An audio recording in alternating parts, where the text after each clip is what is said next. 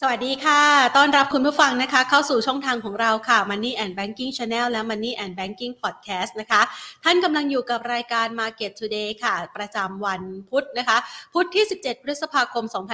2566 วันนี้นะคะ เป็นวันพืชมงคลด้วยนะคะ ทางด้านของการเสี่ยงทายต่างๆ ก็ออกมาเป็นผลที่เป็นไปด้วยดีนะคะ กินหญ้า กินเหล้าใช่ไหมคะ ก็ส่งผลทำให้พักษาหารบริบูรณ์อุดมสมบูรณ์ดีนะคะ เรื่องของการค้าการขายการเดินทางก็สะดวกรวดเร็วนะคะ สะดวกมากยิ่งขึ้น การค้าการขายต่างประเทศก็จะเจริญนะคะ นี่ก็เป็นคำอธิบายนะคะสำหรับการเสี่ยงทายในปีนี้ ในขณะเดียวกันค่ะ ถ้าหากว่าเรามามองนะคะบรรยากาศการลงทุนของตลาดหุ้นไทย ดูเหมือนว่า จะไม่ค่อยตอบรับนะคะ กับพิธีเสี่ยงทายในวันนี้สักเท่าไหร่ แถมบรรยากาศการซื้อขายโดยส่วนใหญ่ เป็นไปในทิศทางเชิงลบนะคะ ดัชนียังคงมีการปรับตัวลดลงค่ะ ล่าสุดสำหรับดัชนีตลาดหุ้นไทยนะคะ เดี๋ยวให้พี่ปอมโปรดิวเซอร์นะคะ ขึ้นภาพกราฟมาให้ดูกันหน่อยนะคะ อย่างที่เราตั้งข้อสังเกตเอาไว้กับคุณผู้ชมนะคะว่า ในช่วงที่ผ่านมาตลาดหุ้นไทยอะมันลงไปทำจุดต่ำสุดนะคะ อยู่ที่ตรงนี้นะคะ นี่อะให้คุณผู้ชมได้เห็นกันนะคะ อยู่ที่ตรงนี้นะคะ ตลาดหุ้นไทยนะคะ 1,508 จุด หรือว่า 1,507 จุดโดยประมาณนะคะ แล้ววันนี้เนี่ยตลาดก็ปรับตัวคือมีแรงวิ่งชูดขึ้นมานะคะ แต่ถ้าหากว่าเราไปดูตรงนี้เนี่ยมันก็ถือว่าเป็นระดับที่มีนัยยะสำคัญเหมือนกันนะคะ ก็คือเป็นระดับแนวต้านแหละนะคะ แล้วก็ไปชนอ่า ไปชนนะคะ แล้วก็ไม่สามารถที่จะผ่านไปได้นะคะ วันนี้ไหลกลับคืนมา แล้วดูเหมือนว่าพลังบวกที่เคยมีเนี่ยไม่ไม่ค่อยมาพยุงกับตลาดหุ้นสักเท่าไหร่ ไหลลงมาเนี่ยจ่อที่จะมาทดสอบด้วยซ้ำไปนะคะจ่อที่จะมาทดสอบจุดต่ำสุดที่เคยทำไว้เมื่อสัปดาห์ก่อนหน้าการเลือกตั้งนะคะ คือ ถ้าเราคาดหวังนะคะ ถ้าคุณผู้ชมเห็นภาพทางเทคนิคเนี่ยจะจะเห็นได้ว่ามันไม่สามารถทำจุดสูงสุดใหม่ได้นะคะ จริง ๆ แล้วเนี่ยถ้าหากว่าเราคาดหวังเกี่ยวกับเรื่องของ QM หรือว่า Head and Shoulder ประมาณนี้เนี่ยนะคะ อยากจะให้อันนี้มันเป็นไหล่ซ้ายและอันนี้เป็นไหลขวา แต่ตรงนี้มันไม่ได้ทำหัวใหม่ไงนะคะ คือมันไม่ได้พุ่งเหนือระดับตรงนี้ขึ้นไปนะคะ แสดงให้เห็นว่าณปัจจุบันยังไม่สิ้นสุดขาลง แล้วขาลงนี้นะคะก็ยังดูเหมือนว่าสถานการณ์นั้นกำลังจะพยายามลงไปสร้างจุดต่ำสุดใหม่หรือเปล่านะคะ เดี๋ยวเรามาพูดคุยในประเด็นนี้กันนะคะ เพราะว่าภาพของการลงทุนในช่วงเวลานี้ก็ดูไม่ค่อยสู้ดีสักเท่าไหร่นะคะ มีแรงเทขายอย่างต่อเนื่องอย่างที่เล่ากันมาค่ะ ในช่วงวันนี้นะคะตลอดทั้งวันตั้งแต่ช่วงเช้าที่ผ่านมา มีแต่แรงเทขายสุดท้ายแล้วปิดตลาดภาคเที่ยงเนี่ยนะคะ ปิดไปที่ระดับ 1,522.39 จุด ปรับลดลงไป 17.45 จุด อันนี้ตัวเลขที่เห็นนี่คือตัวเลขจริงเลยนะคะ แล้วก็มูลค่าการซื้อขาย 29,000 กว่าล้านบาท อันดับที่ 1 CPO ค่ะ ไหลลงมา 3.09% Gulf นะคะไม่เปลี่ยนแปลง AOT ขยับลดลง 1.04% KBank ขยับลดลง 1.11% SCB ค่ะปรับลดลง 1.91%นะคะส่วนใหญ่แล้วค่ะจะเห็นได้ว่ามีแต่หุ้นนะคะที่มีแรงเทขายออกมาทั้งสิ้นนะคะ มีเพียงไม่กี่หุ้นเท่านั้นที่ยังสามารถยืนอยู่ในแดนบวกได้ ถ้าเราลองไปนับ 20 อันดับแรกนะคะ เห็นจะมี Advance Macro JMT แล้วก็ทางด้านของชอการช่างนะคะ เอาละดังนั้นนะคะเราจะมาประเมินสถานการณ์การลงทุนที่เหมาะสมในช่วงจังหวะเวลานี้กันนะคะ แล้วก็มองเห็นภาพที่ชัดมากยิ่งขึ้น ในมุมมองของ Momentum Investor นั้นจะประเมินอย่างไร ก่อนอื่นค่ะ ขอขอบพระคุณผู้ใหญ่ใจดีนะคะ ที่ให้การสนับสนุนรายการของเราค่ะ True Corporation จำกัดมหาชนนะคะ เมืองไทยประกันชีวิตจำกัดมหาชน และทางด้านของธนาคารไทยพาณิชย์ค่ะ ไปดูกันบ้าง อย่างที่เกรินกันไปนะคะว่าวันนี้เนี่ยเราจะมาตีโจทย์เห็นภาพที่ชัดมากยิ่งขึ้นนะคะ เกี่ยวกับทิศทางของการลงทุนนะคะ วันนี้นะคะนัดหมายไว้นะคะ ขอไปพูดคุยกันกับพี่ต้นนะคะ คุณพเดิมพบสงเคราะห์รองกรรมการผู้จัดการใหญ่ จากบริษัทหลักทรัพย์กรุงศรีจำกัดมหาชนค่ะ สวัสดีค่ะพี่ต้นคะครับสวัสดีครับ สวัสดีครับคุณแชร์และก็ท่านผู้ชมครับ พี่ต้นคะ วันนี้ยังคงไหลต่อนะคะ ตลาดหุ้นไทย เมื่อวานเนี่ยพักแกว่งตัวอยู่สักพักหนึ่งนะคะ มาวันนี้ไหลลงมาอีกแล้ว เราประเมินสถานการณ์ยังไงดีคะดูเหมือนว่านักลงทุนไม่ตอบรับการเลือกตั้งเลยอะค่ะฮะคือรอบนี้นะครับ มันเกิดขึ้นทั้งปัจจัยต่างประเทศด้วยคู่กันครับ เพราะสังเกตว่า ก่อนที่จะไปวิเคราะห์ปัจจัยในประเทศนะครับ ค่ะ ก็คือว่าถ้าดูสถานการณ์ในช่วงเนี้ยนะครับ ผมมองว่าภาพของเศรษฐกิจเนี่ย มันเริ่มมีการฟื้นตัวนะครับ ในฝั่งของอเมริกาก็ทิศทางที่ประกาศยอดค้าปลีกนะครับ ประจำเดือนเมษาเนี่ยจากติดลบ 0.7%เป็นบวก 0.4%นะครับ แล้วก็ภาคการผลิต ส่วนใหญ่ก็จะเป็นทิศทางที่เรียกว่ามีการฟื้นตัวนะครับ แต่ว่านักลงทุนก็ไปมีความกังวลว่าหนึ่งก็คือว่ากังวลว่าจะเกิด soft landing นะครับ ก็คือว่าจะเกิด recession อะไรอย่างเงี้ยค่ะนะครับว่าเศรษฐกิจถดถอยนะครับ ถึงแม้ว่าอ่าคำพูดของเศรษฐกิจถดถอยตอนนี้ก็เริ่มเบาลงนะครับ ไม่ได้ดูแย่ก็เป็นเป็นแค่ soft landing นะครับ ไม่เหมือนกับช่วงแรก ๆ ก็จะกังวลค่อนข้างเยอะนะครับ ว่าโอ้โหมันจะดูแย่ไปนะครับ แล้วก็ถ้าดูอ่า หลังจากที่ก็มีการประกาศตัวเลขเศรษฐกิจเมื่อวานนี้ครบนะฮะก็คือเอาเฉพาะจนถึงเมื่อวานเนี้ยนะครับปรากฏว่าเฟดสาขาแอตแลนตาเนี่ยมองว่าตัวเลข GDP หรือ GDP now ในไตรมาสที่สองนะครับที่เคยบวกขึ้นในไตรมาสที่หนึ่งนะครับ1.0%อันนี้ QOQ นะครับไตรมาสสองจะบวกถึง 2.6%เห็นไหมคือบมันดีกว่าคาดนะเพราะคาดไว้ลบ 0.3 ตอนเนี้ย นะอันนี้คือคาดของคาดนะคือคาดในค่าเฉลี่ยของหลายเฮาส์นะครับ มองว่าติดลบ 0.3 ในไตรมาสที่สองค่ะนะครับ แต่ว่าของเฟดสาขาแอตแลนตาที่เอาตัวเลขเศรษฐกิจจริงที่ประกาศประกาศประกาศมาแล้วทำเป็นโมเดลเนี่ยนะครับ มันโต 2.6เปอร์เซ็นต์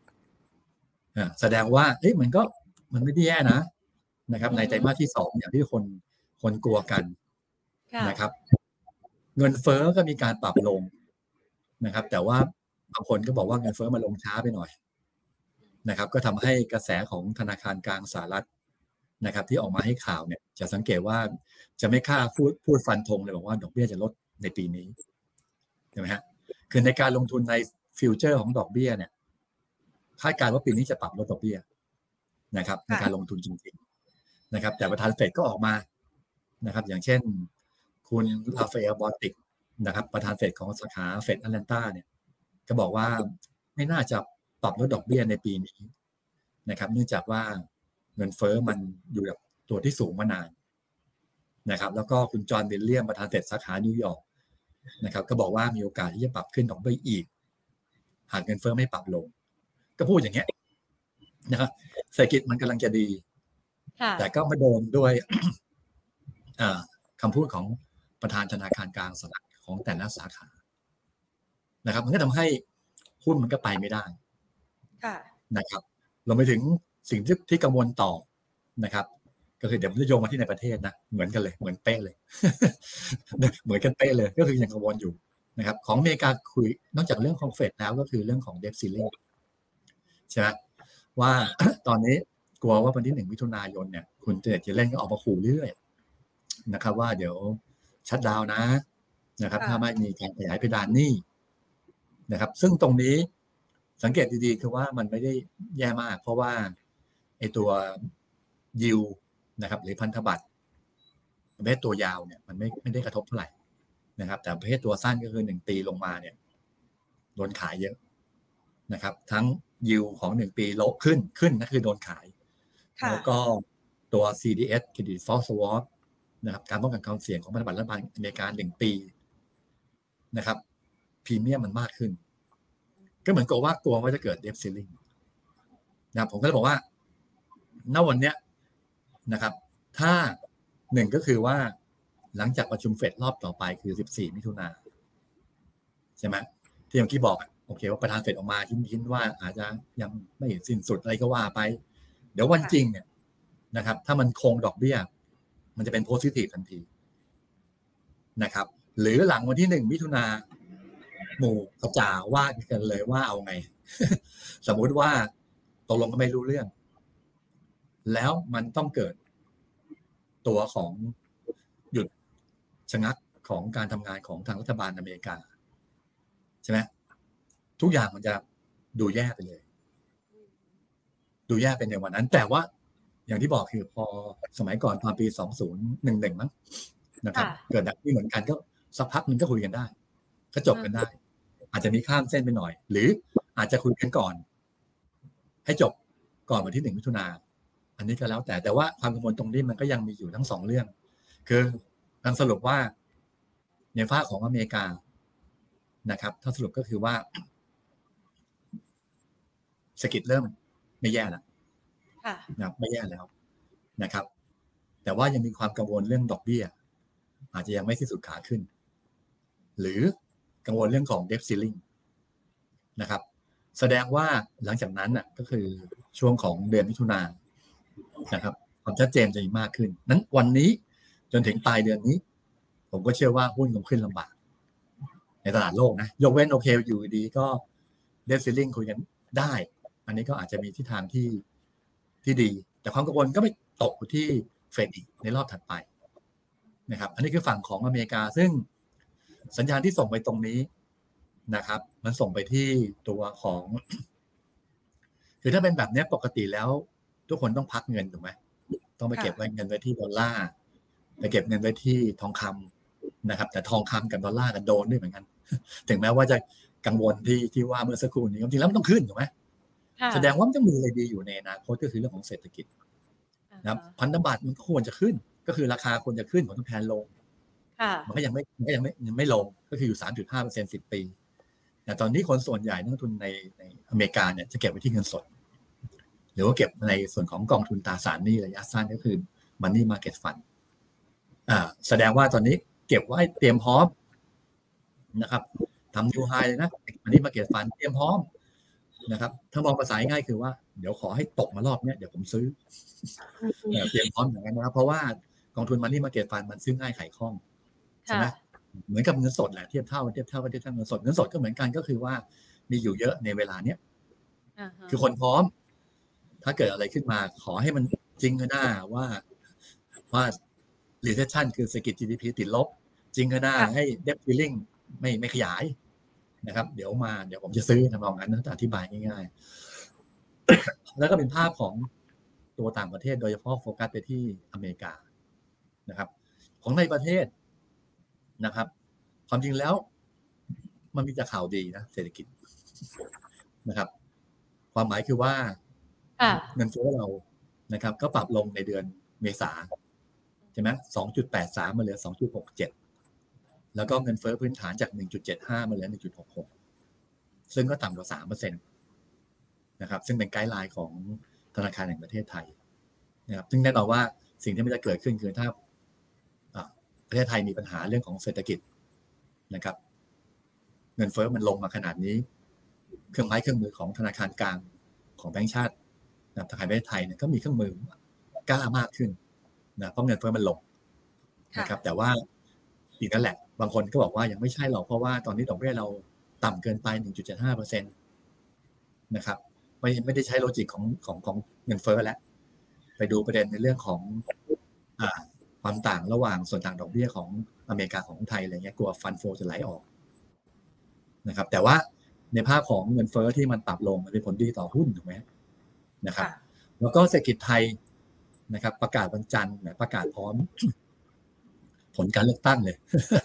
นะครับวันจันทร์เก้าโมงครึ่งนะครับค่ะสภาพัฒน์มีการประกาศตัวเลข GDP ไทยไตรมาสที่หนึ่งจริงๆแล้วตามคาดนะแล้ววันนั้นแบงค์ขึ้นด้วยกลุ่มแบงค์ขึ้นด้วย นะครับเพราะว่า GDP ไทยไตรมาสที่หนึ่งเนี่ยบวก1.9เปอร์เซ็นอันนี้ QQ นะครับแล้วก็ไตรมาสสี่ลบไป 1.1 ก็เหมือนกับว่าจากลบมันเป็นบวก 1.9เปอร์เซ็นต์นะครับแล้วก็ปีปีเนี่ย YY จาก 1.4 เป็น 2.7 ดีทั้งคู่เลยนะครับ มันมาทามมิ่งผิดเวลานะครับคือเสียดายนะผมผมผมผมคิดว่าหุ้นไทยจะเกิด buy in May ก็คือซื้อในเดือนเมษเดือนพฤษภาปรากฏว่าก็มันก็เศรษฐกิจมันมันดีอย่างนี้ เงินเฟ้อลงอย่างนี้หุ้นมันควรจะขึ้นถูกไหมฮะ ค่ะถูกไหมฮะอันนี้คือคือสิ่งที่เราเอ่อคาดการณ์กันมาตลอดก็แบบนี้ หรือแม้แต่เดือนเมษานะครับ โอกาสที่จะเกิดมีการประกาศตัวเลขเดือนเมษาซึ่งจะประกาศวันที่ 31 พฤษภานะครับ ก็คือภาคการผลิตไทยดีมากนะครับ ดีมากหมายความว่าตัวเลข PMI ภาคการผลิตไทยเดือนเมษาเมษาเนี่ยจาก 53.1 เป็น 60.4 นะครับ ซึ่งตัวเลข PMI อันดังกล่าวเนี่ยสูงสุดเป็นประวัติการณ์โอ้สูงสุดเป็นประวัติการณ์ตั้งแต่ทำ record มาตั้งแต่ทำอ่าและโมเดลของ PMI ของ S&P Global เนี่ย สูงสุดนะแสดงว่าภาคการผลิตก็คือดัชนีผลิตอุตสาหกรรมของประเทศไทยในเดือนเมษามันควรจะประกาศมาดีถูกไหมฮะค่ะนี่คือตัวที่หนึ่งแล้วก็ความมั่นใจผู้บริโภคนะครับ ของในหอการค้าไทยมาจาก 53.8 เป็น 55 ก็ยังขึ้นอยู่นะแสดงว่าภาคภาคการบริโภคไทยมันควรจะดีนะครับ แล้วก็ตอนที่ความเชื่อมั่นผู้ประกอบการค้าปลีกเดือนเมษาของธนาคารแห่งประเทศไทยก็ปรับตัวขึ้นได้ดีนะ นั่นแสดงว่าในภาพของการบริโภค มันควรจะดี ภาคของการผลิตมันควรจะดีนะครับ หรือแม้แต่ในเรื่องของจำนวนนักท่องเที่ยวต่างประเทศนะครับ ที่ถ้าดูเดือนเมษาเนี่ยมันปรับเพิ่มขึ้นเรื่อยๆนะครับ ถ้าเป็นนักท่องเที่ยวต่างชาติต่อต่อวันเนี่ยนะครับ ก็คือจากเดือนมีนาสักหกหมื่นกว่านะครับ เดือนเมษาบางช่วงขึ้นไปถึงเจ็ดหมื่นแปดหมื่นเลยนะครับ นั้นแสดงว่าในเดือนเมษายนเนี่ยเฉพาะเดือนเมษานะฟังให้ดีๆนักท่องเที่ยวต่างประเทศควรจะปรับขึ้นค่ะถูกไหมฮะ แต่ว่าดันมันประกาศตัวเลขของวันที่หนึ่งถึงเจ็ดพฤษภามันเหลือหกหกหกหมื่นกว่าคนนะครับหกหมื่นสามพันแปดร้อยคน ปรับลงอะแต่เดือนเมษาขึ้น แต่บางคนบอกไม่กลัวหรอกหนึ่งมิถุนาเนี่ยเดี๋ยวไฟล์บินของจีนจะเข้ามาเยอะนะครับ แต่ปรับเพิ่มเป็นสี่ร้อยสี่ร้อยสามสิบเที่ยวต่อสัปดาห์ การเป็นไปได้ที่พฤษภาอาจจะดีขึ้นนั่นแสดงว่าที่ผมพูดอย่างนี้คือว่าแสดงว่าผมก็มีความคิดว่าเอ่อเดือนเมษายนเนี่ยนะครับตัวเลขของแบงก์ชาติจะออกมาวันที่สามเอ็ดพฤษภาเนี่ยมันควรจะดีหลายตัวเลย ค่ะนะครับหรือแม้แต่การส่งออกนะครับ อาจจะไม่ได้แย่อย่างที่คิดนะครับแต่คงคงไม่ดีหรอกแต่ว่าอาจจะไม่ได้แย่มากเลยอย่างเงี้ยนะครับงั้นทั้งหมดก็คือว่าคิวหนึ่งออกมาดี ค่ะนะครับก็คือมกราถึงมีนา นะครับแล้วก็แบงก์สภาพัฒน์ตอนนี้ไม่ปรับประมาณการลงนะยังอยู่ที่เดิมคือ 3.2เปอร์เซ็นปีนี้ เงินเฟ้อปรับลง เดือนเมษาตัวเศรษฐกิจจะดีขึ้นถูกไหมทุกอย่างดีหมดนะครับ ดีหมดนะครับเขาจริงแล้ว ถ้ามองในภาพรวมเนี่ยหุ้นไทยควรขึ้นตาม GDP แล้วตอนเนี้ยล่าสุดไอ้พันห้าต้นๆเนี่ยนะครับอินเด็กของเขาเทรดอยู่ที่ PE 14 เท่า นะครับ 14 เท่าก็คือ ถ้าเป็นแบบเป็นค่าเบี่ยงเบนมาตรฐานก็คือลบ 1.25 SD คืออยู่ทั้งถูกอะ อยู่ทั้งถูกไม่ได้อยู่ทั้งแพงอยู่ทั้งถูก พร้อมจะขึ้น ในเชิงของพื้นฐานในเชิงของ fundamental ค่ะนะทั้งหมดนี่คือสิ่งที่ผมวิเคราะห์ไปเมื่อเดือนที่แล้วแล้วเล่าให้ฟังต่อว่า มันน่าจะเกิดแบบนี้คุณไทยควรจะขึ้น ค่ะถูกไหมฮะ ในเชิงค่ะ fundamental ในเชิงของกลยุทธ์ในเชิงของพื้นฐาน ในเชิงเทคนิคที่อ่าอะไรอะจุดต่ำสุดทำจุดต่ำสุดใหม่จากพันห้าหนึ่งแปดเป็นห้าศูนย์เจ็ดค่ะโลใหม่แต่ว่า SI MACD เกิดโลยกขึ้นคือ divergent อ่าพูดทั้งบวกหมดเลยค่ะนะครับ แล้ววันจันทร์ก็ฝันหวานว่าอ่าฮะเฮ้ยเลือกตั้งมาขนาดนี้นะครับเอาพูดเอ่ยชื่อเลยผมไม่ได้มีมีส่วนเกี่ยวข้องกับพรรคการเมืองนะครับ ค่ะ แต่จะวิเคราะห์ในเชิงของหุ้นอย่างเดียว ก็คือว่าพรรคก้าวไกลได้มาขนาดนี้คงก็เอ๊ะน่าจะจัดตั้งรัฐบาลได้ดี มันคงกับพรรคเพื่อไทยอะไรเงี้ยนะนะครับ แต่พอมาสักพักหนึ่งคนบอกว่าเขาไปตีความในเรื่องของอะไรนโยบาย ส่วนใหญ่มันหุ้นในตลาดมีผลลบหุ้นในตลาดมีผลลบทั้งหุ้นที่เกี่ยวข้องกับสัมปทาน ใช่ไหมไฟฟ้า นะครับหุ้นที่เกี่ยวข้องกับการผูกขาด เยอะๆนะครับเขาจะจะปล่อยเลยครับกลุ่มค้าปลีกนะครับ กลุ่มรับเหมาก่อสร้างนะครับหรือบางคนบอกว่าวิเคราะห์อีกแบบหนึ่งก็คือ เกี่ยวข้องกับขั้วอำนาจเดิมอันไหนที่เป็นขั้วอำนาจเดิม ก็จะโดนโดนอะไรทำให้ดูแย่ในเชิงของอนาคต แต่ทั้งหมดเนี่ยคือว่ามันเป็นเรื่องของจิตวิทยาเป็นเรื่องของ ความรู้สึกนะแต่น้องตุนบอกความรู้สึกขอไปก่อนแล้วกัน เดี๋ยวค่อยว่ากันนะครับนะคือประเด็นเมื่อเกิดขึ้นเมื่อวันจันทร์อือนะครับฮึแล้วก็มามาวันนี้ก็จะบอกว่าเฮ้ยสงสัยการเลือกโหวตนายกอีก 60 วันข้างหน้า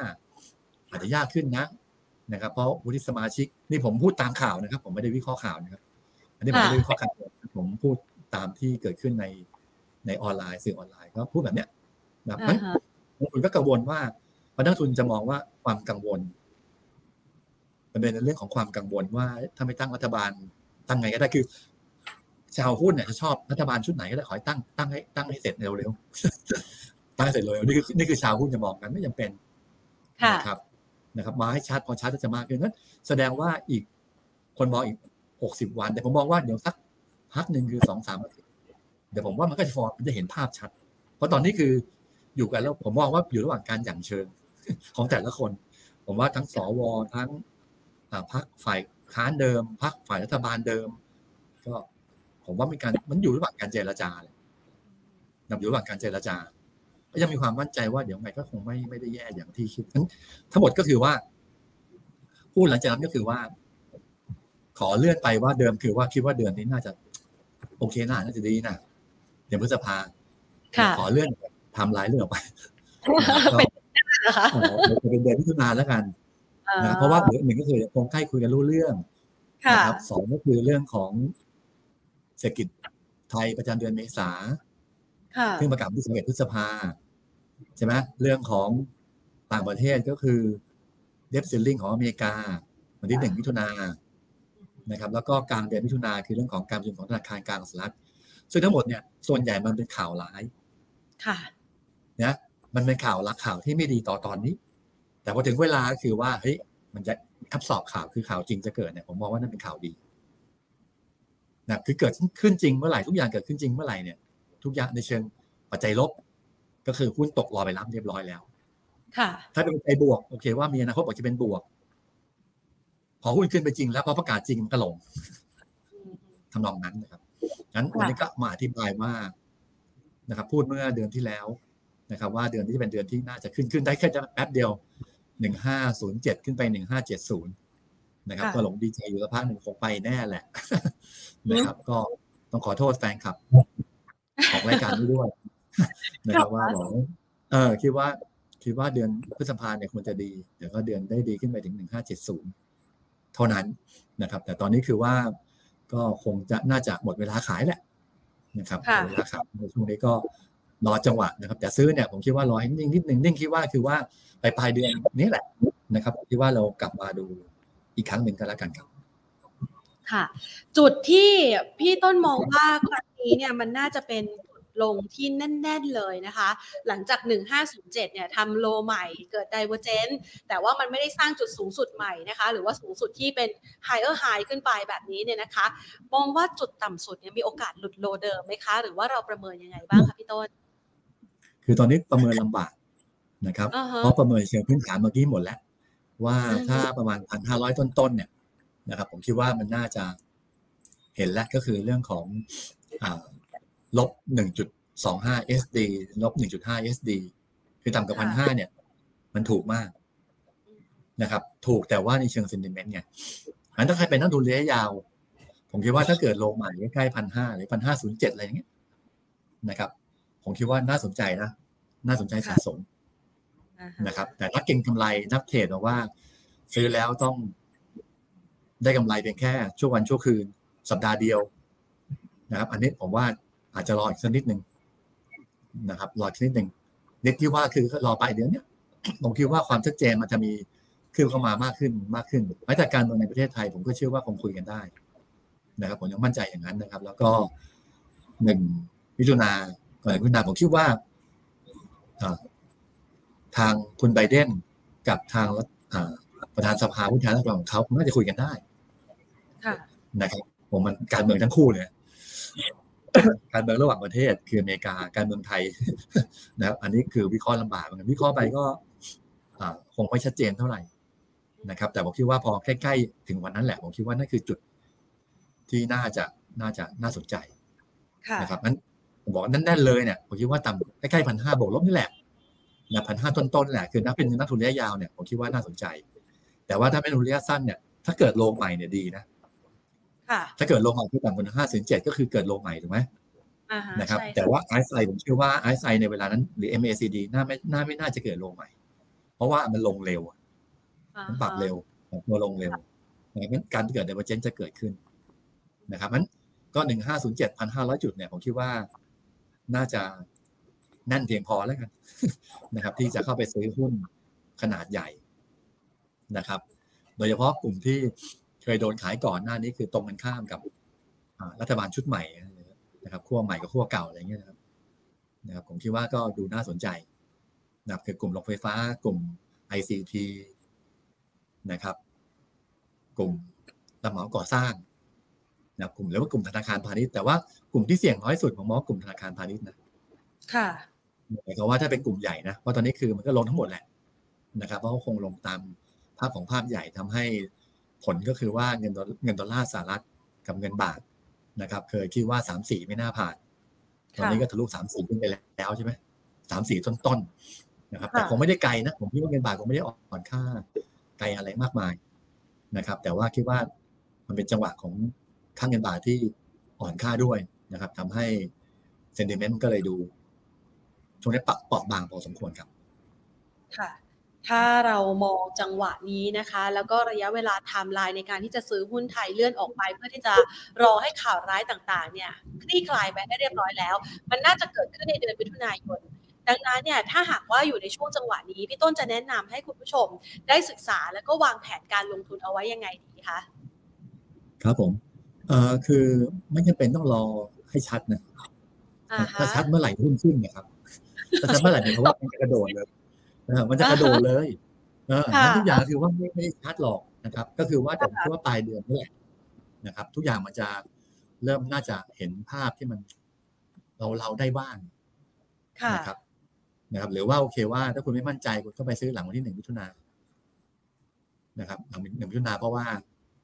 รอให้เขาอเมริกาคุยกันไม่รู้เรื่องก่อนนะครับแล้วลงนะครับแต่ว่าอย่างที่บอกคือว่าตอนนี้มันไม่ใช่ขึ้นโดยภาวะเศรษฐกิจ ขึ้นหรือลงโดยภาวะเศรษฐกิจ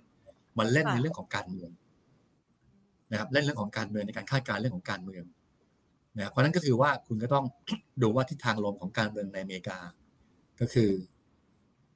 อ่าคุณไบเดนกับประธานสภาเขาเนี่ยจะใกล้เคียงคุยกันเมื่อไหร่จะรู้เรื่องกันเมื่อไหร่ ของไทยก็คือว่าจะจัดตั้งรัฐบาลกันเมื่อไหร่ค่ะนะครับแต่ชัดตรงนี้มันก็น่าสนใจ ซึ่งมองว่าถ้ามองอย่างนี้ยกลุ่ม ที่บอกไปกลุ่มธนาคารกลุ่มอ่าโรงไฟฟ้าที่มีผลกระทบเนี่ยนะครับนะหรือว่ากลุ่ม ICT นะครับ ก็ดูน่าสนใจ อันนี้คือลุ้นแบบแบบนี้นะครับ แต่ว่าถ้าจะดูตอนนี้คิดว่าผลกระทบอาจจะไม่มากนะครับ ผมก็มองหุ้นในกลุ่ม ที่เกี่ยวข้องกับการผลิตค่ะนะครับแต่เงินบาทอ่อนด้วยนะ แล้วส่งออกคือผลิตเพื่อส่งออกด้วย เพราะเงินบาทเราอ่อนค่าแต่ทำไมจะไปเลือกนี้เพราะว่าตัวเลข PMI ที่เมื่อกี้บอกไป ภาคการผลิตของประเทศไทยนะครับทำ all time high นะครับ แต่ราคาหุ้นก็ไม่ all time high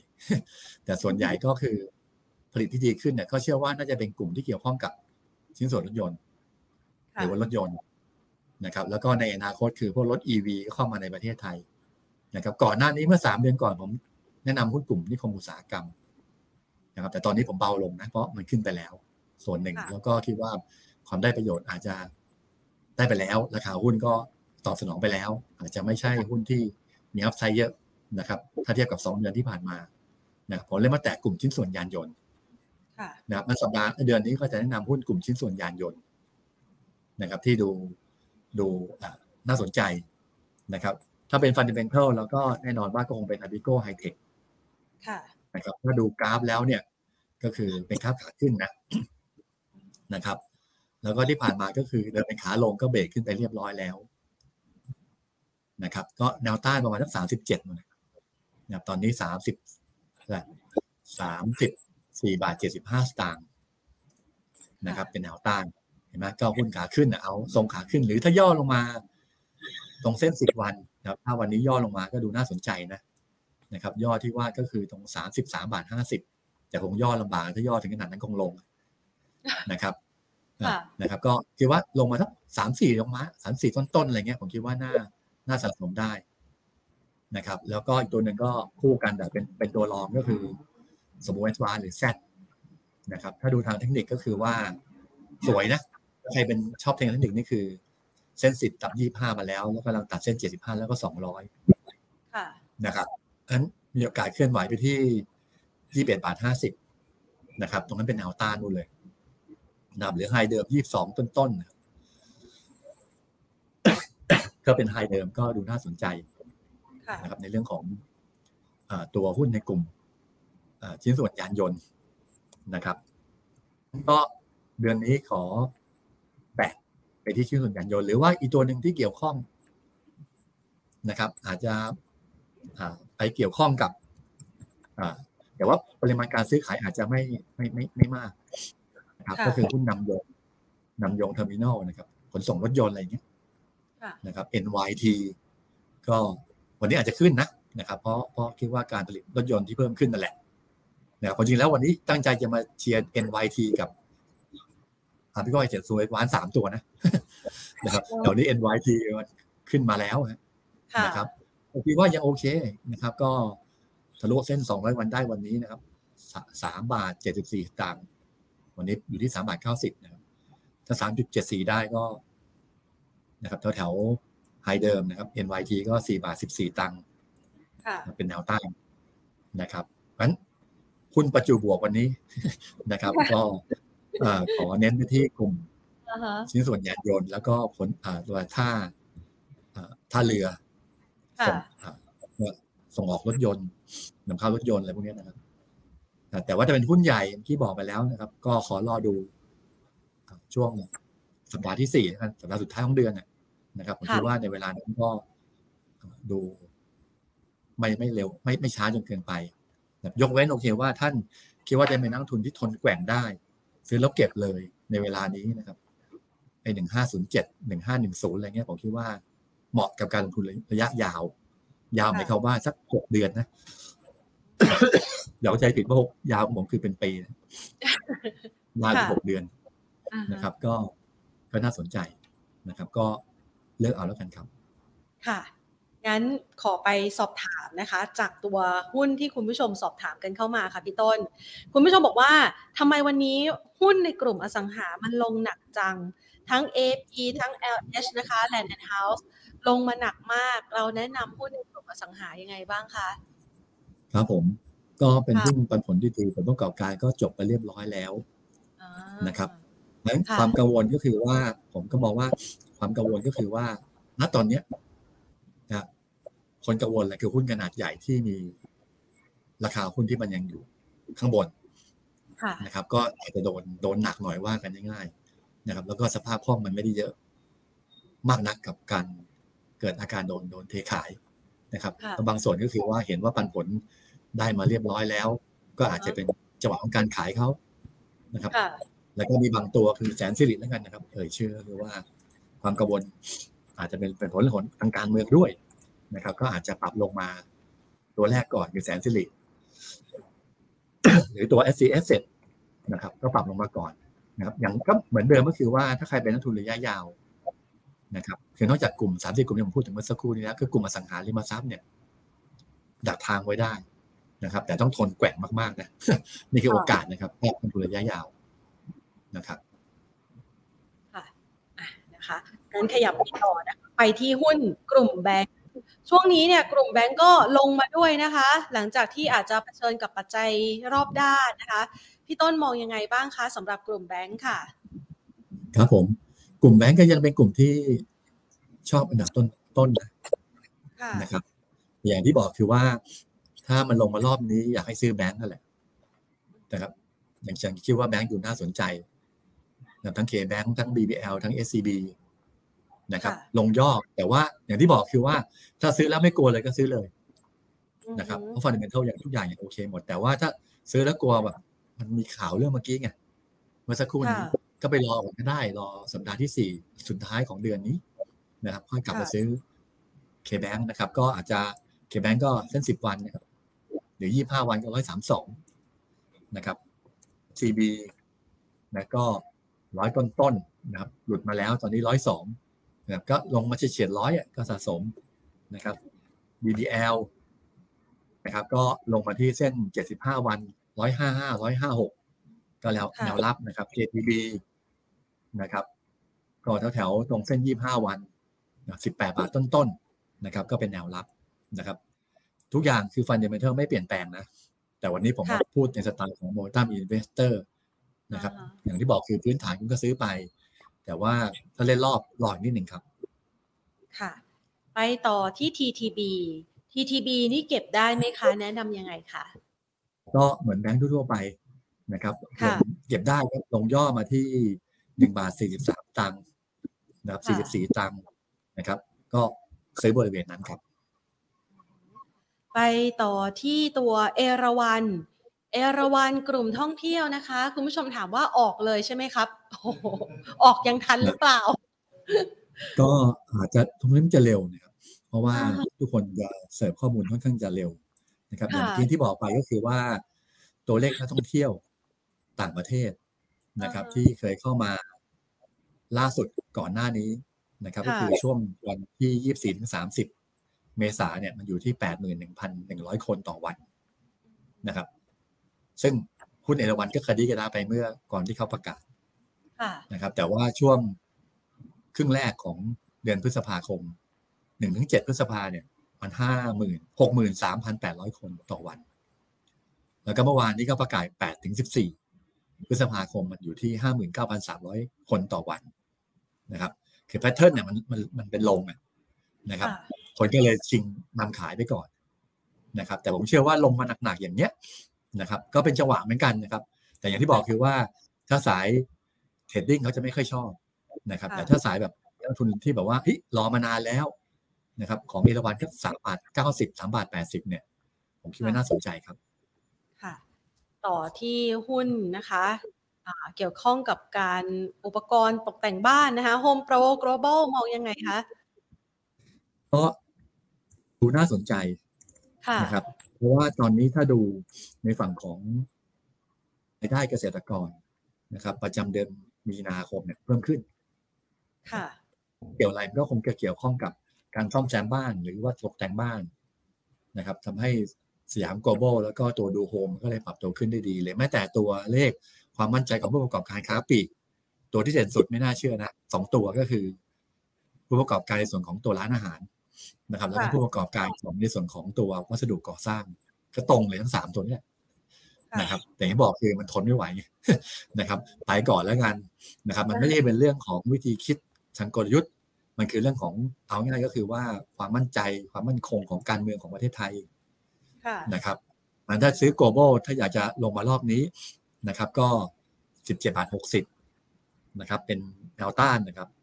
แล้วก็โฮมโป นะครับจะเป็นแนวรับนะครับโฮมโปเนี่ยแถว13บาท80นะครับ เป็นแนวรับนะครับ ก็รอย่อได้ครับผม ค่ะ13บาท60นะคะ แนวรับนะคะ13บาท80นะ13บาท80นะคะเอ่อครับผมขยับไปต่อนะคะพี่ต้นค่ะสอบถามถึงเรื่องของรถไฟฟ้าสายสีชมพู กับสายสีเหลืองนะคะ ที่ตอนนี้เนี่ยใกล้ดีลแล้วเนี่ย เราแนะนำสำหรับโอกาสนะคะ การลงทุนในหุ้นที่เกี่ยวข้องยังไงบ้างคะครับผม อย่างที่บอกนะครับ คือตอนเนี้ย อะไรก็แล้วแต่ที่เกี่ยวข้องกับสัมปทาน เกี่ยวข้องกับอะไรที่ประมงประมูลนะครับค่ะยังมีความเสี่ยงอยู่ค่ะในเชิงอ่าฮะของจิตวิทยา ใช้คำว่าจิตวิทยาค่ะนะครับ คือถ้าคุณมั่นใจว่ายังไงก็ไม่ไม่มีอะไรหรอก ทั้งเบมทั้ง BTS มันคือจังหวะของการซื้อไง คือแต่อย่างที่บอกค่ะคือตอนนี้คือฟันเมนทัลทุกอย่างไม่ได้มีอะไรเปลี่ยนแปลงนะครับ มันเป็นจิตวิทยามากกว่าในเวลานี้ ผมก็เลยบอกว่า ถ้าคุณเป็นสายที่บอกว่าเฮ้ยเป็นสายที่บอกว่าทนได้สามเดือนข้างหน้า ซื้อเลยค่ะนะครับ แต่ถ้าคุณบอกทนไม่ได้ในหนึ่งอาทิตย์ข้างหน้าสองอาทิตย์ข้างหน้าอย่าเพิ่งซื้อนะครับอืมวันนี้พูดถึงกลยุทธ์ทุกตัวผมพูดง่ายหมดเลย ค่ะ นะครับขอประทานโทษนะครับ พอดี ไม่ใช่ไม่ค่อยสบาย มีอาการอ่าฮะคันคอนะก็อย่างเบมก็แปดบาทสี่สิบอ่านะครับฮะ BTS นะครับค่ะก็ย่อลงมาที่เจ็ดบาทยี่สิบ